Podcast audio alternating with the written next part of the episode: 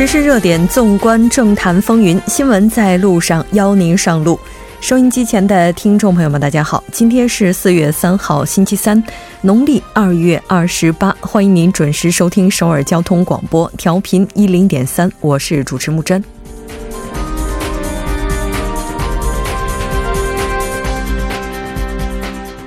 虽然三月份中美制造业采购经理指数上浮，但包括国际货币基金组织和世贸组织在内的不少机构仍然对今年世界经济增长放缓提出警告。四三地方补缺选举进行时，投票时间截止到今天晚上八点。虽然议席数有限，但对于这场民心考验，各党目前我们看到是全力以赴。DMZ 和平散步路开放，南北关系逆水前行。北韩与美国第三次首脑会谈聚焦期待的当下，特朗普总统日前就河内会谈表示，当时曾直言，金正恩尚未做好协商准备。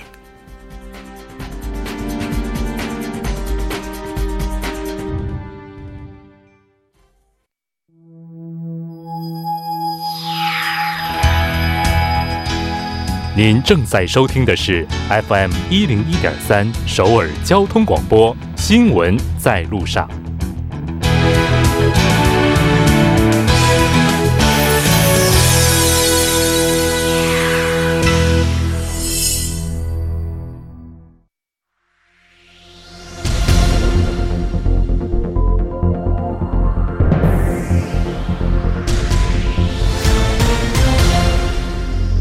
此时此刻，主要新闻。接下来把时间交给新闻播报员孙志武，我们稍后再见。下面是本时段新闻：韩国国防部首次就济州四三事件表示遗憾。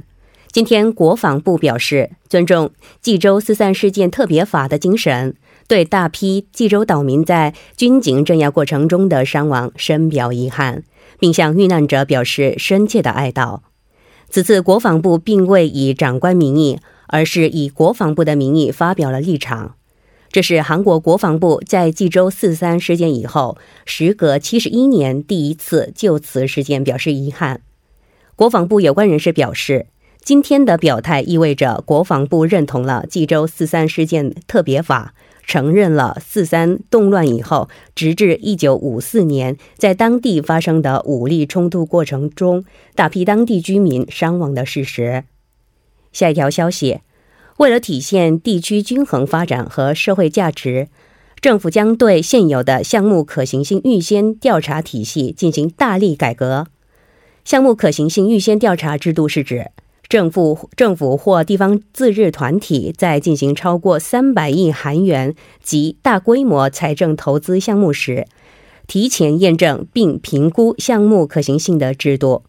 政府今后将在首都圈和非首都圈采用不同的评价标准，并将进行大刀阔斧的改革。为此，在引入多元化分析评估机构的同时，为了提高相关部门以及地方政府工作的便利性，还将尽量减短项目可行性调查的时长。下一条消息：去年韩国综合股价指数 KOSPI 和科斯达克上市公司的销售额虽然增加，但利润却停滞不前。前年上市公司创下历史最高业绩后，去年也继续保持上升势头，但从去年第四季度开始，半导体部门的业绩迅速下滑，导致营业利润也出现大幅萎缩。下一条消息，国际货币基金组织总裁克里斯蒂娜·拉加德当地时间二号表示，世界经济因中美贸易战争和金融紧缩等原因，进一步失去了增长动力。世界经济的百分之七十将会经历经济放缓，美国也不例外。但他认为短期内不会出现经济衰退。以上是本时段新闻。欢迎回来，接下来马上为您带来今天的聚焦分析。刚刚我们在主要新闻当中也提到了，当地时间二日，IMF 总裁拉加德是在采访当中表示了对全球经济增长速度放缓的担忧。就相关话题，马上连线韩国泛亚咨询有限公司的首席顾问杨帆进行了解。杨帆，你好。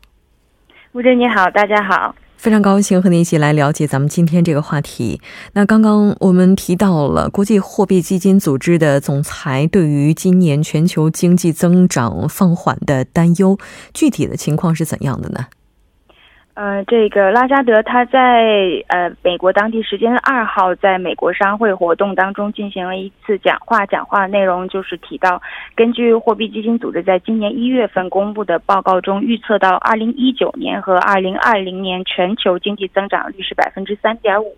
但是说从今年一月份开始啊，全球经济就已经呃体会体现出了已经失去进一步增长动力的状态了，所以说可能货币基金组织会在即将发布的报告。当中把这个全球经济增长的预期会进行下下调的这样的一种可能性。当然，这个拉加德也表示说，呃，这个虽然是说经济会出现一个。不乐观的一个前景，但是说近期应该不会说出现非常大的经济衰退。呃，其实两年前的时候，整个全球百分之七十五的经济体的这个增速的都是呈现呈现了一个上升趋势，但是毕竟增长和衰退是周期性的，所以说预计今年开始呢，可能会有百分之七十的国家，也就是说经济体呢，都会把之前的这个增不都不太很有可能维持目前的增长趋势，而是说会放缓增速。嗯，当然这个最主要的增长源。这个增速放缓的原因呢，肯定就是二零一八年下半年的这个贸易紧张局势的出现，以及各国这个金融收紧的现象。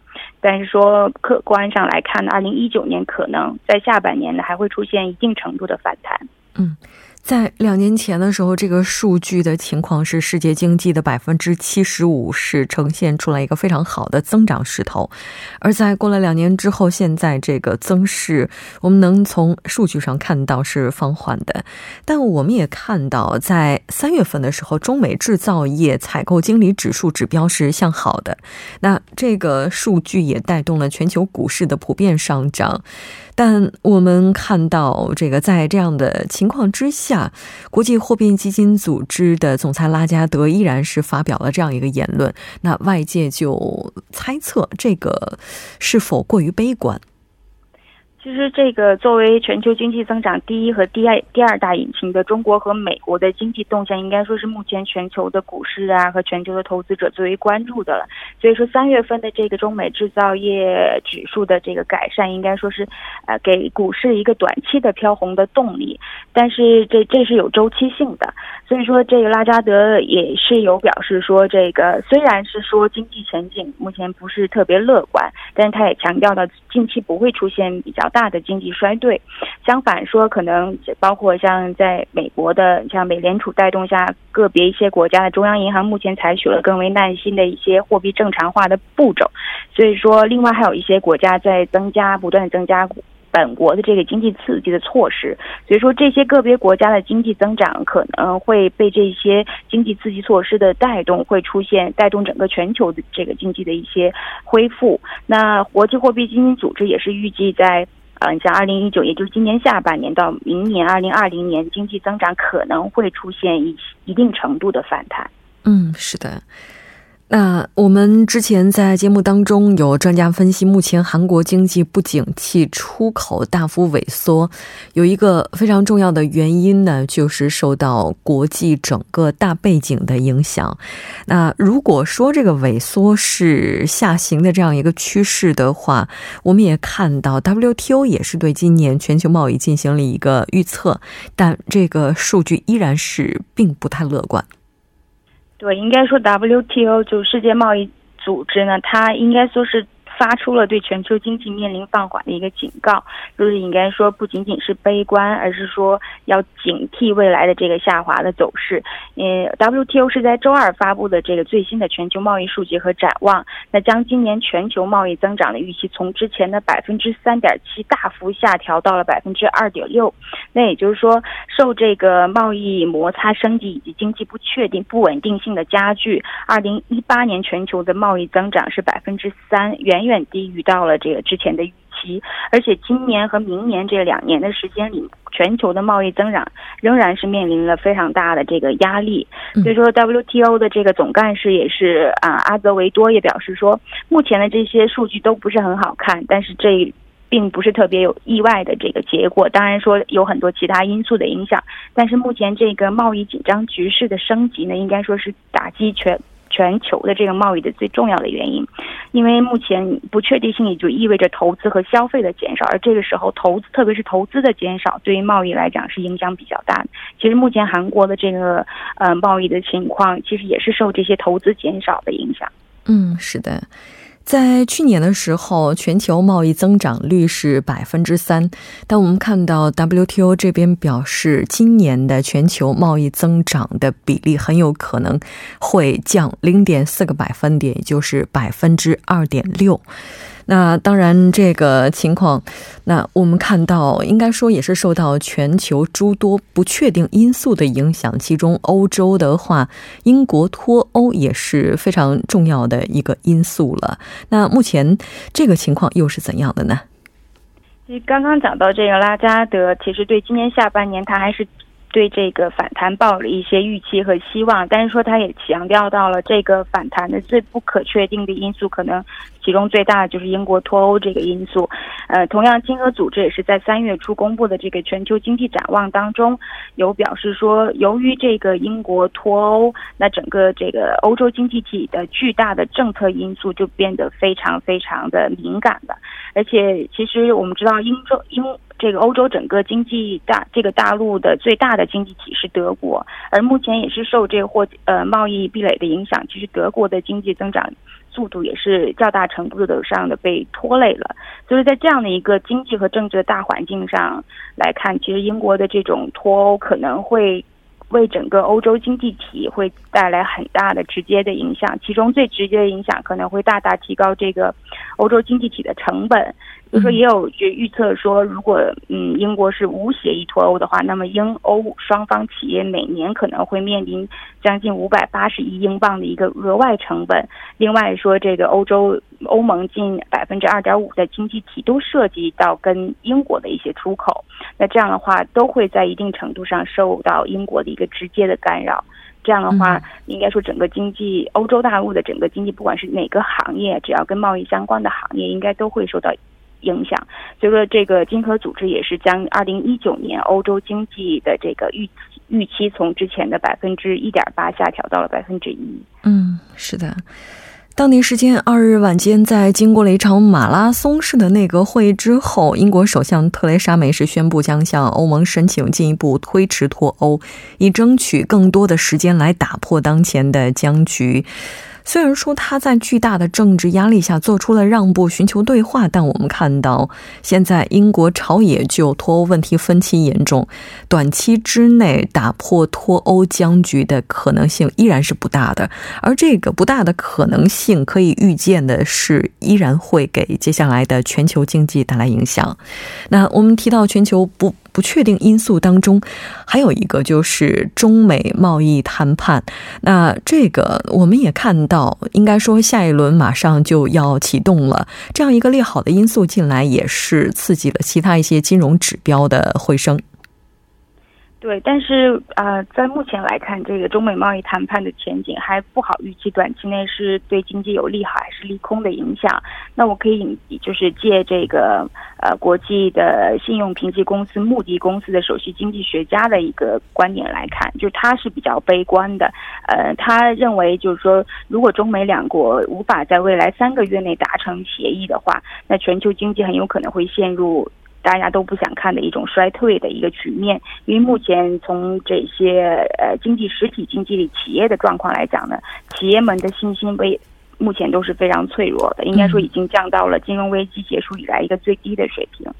而同样，这个国际货币基金组织总裁这个拉加德也是强调到，如果中美两国对这个贸易货币，呃，这个全球贸易商品加增这个百分之二十五的关税的话，那么会使得美国年度产出减少百分之零点六，而对中国年度产出的减少的量呢，可能是百分之一点五，这种就是双方杀伤力都比较大的这样的一个结果。但是，毕竟目前的这个结果都还是不可预测的嘛，所以说。整体经济的不确定性呢，应该受这个贸易谈判的影响会比较大。嗯，是的。所以说，下一轮的时候，双方究竟能够达成怎样的一个阶段性的协议，是非常引人关注的。那当然，我们也看到，对于目前这个情况，世贸组织的总干事也表示，那主要原因的话，中国贸易、中美贸易矛盾造成的关税壁垒、报复性关税以及经济不确定性呢，依然是主因。好的，非常感谢今天杨帆带来的这一期连线，我们下期再见。谢谢大家。接下来关注一下这一时段的路况、交通以及气象信息。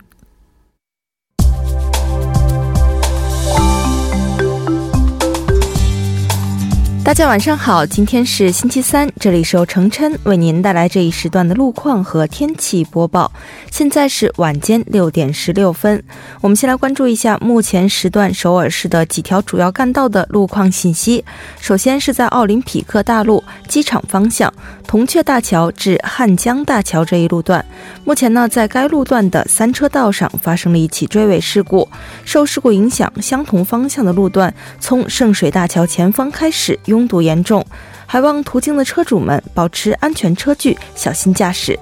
接下来是在江边北路依山方向杨花大桥至城山大桥这一路段，目前呢在该路段的二车道上发生了一起追尾事故，相关人员正在积极的处理事故之中。那受事故影响呢，相同方向的路段从汉南大桥前方开始拥堵严重，请来往的车主们参考相应路段，小心驾驶。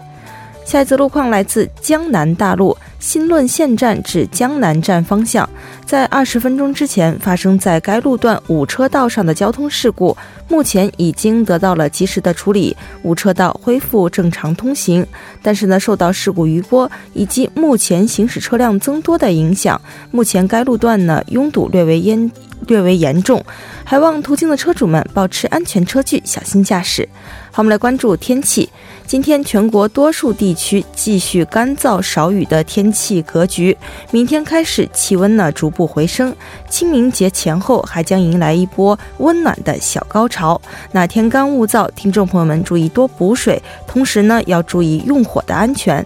未来三天，北方大部分地区干燥少雨，一致向暖，气温稳步上升，并且升温的过程呢将会一直持续到清明节的前后。我们先来关注一下首尔市未来二十四小时的具体播报情况。今天夜间至明天凌晨晴，最低气温四度；明天白天晴，最高气温十六度。好的，以上就是这一时段的天气与路况信息，我们稍后再见。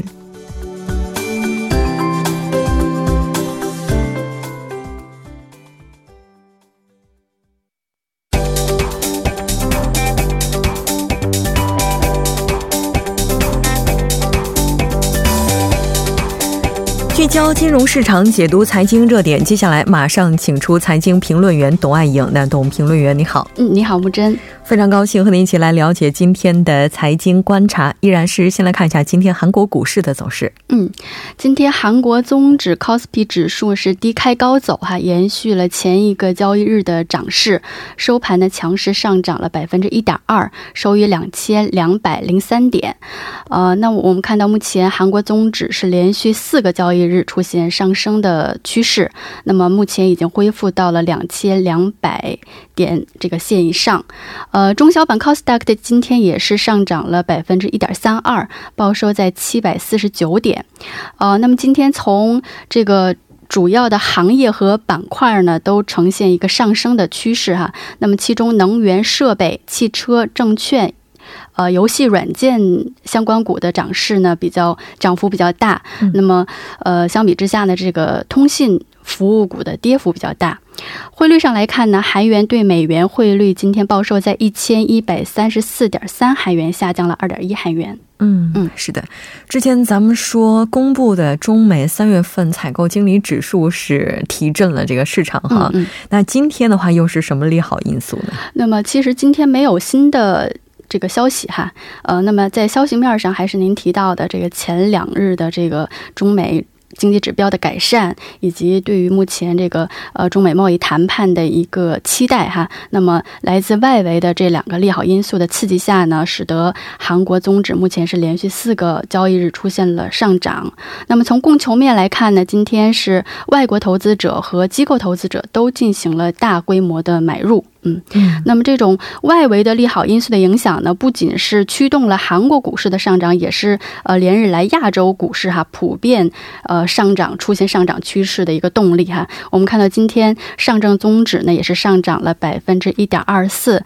报收在三千二百一十六点。呃，日经二二五指数呢也是上涨了百分之零点九七，报收在两万一千七百一呃一十三点。嗯，这其实今天还有一个非常这个特殊的消息吧，政府是官方宣布未来将会发展非武装地带的观光产业，所以我们看到相关的一些股票哈，在今天也是大幅的上涨，而且这个上涨的幅度甚至将近百分之三十。嗯，哎，所以你看这些和政策有关的股票，就特别能够去直接的反映出来它的这个涨跌。嗯，是的，是的，嗯，尤其是。这个对北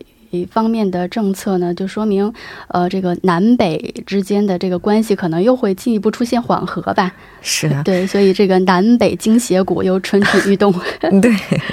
这有点像坐过山车的感觉哈。那目前韩国股市是仅仅一个月就恢复到了两千两百点以上，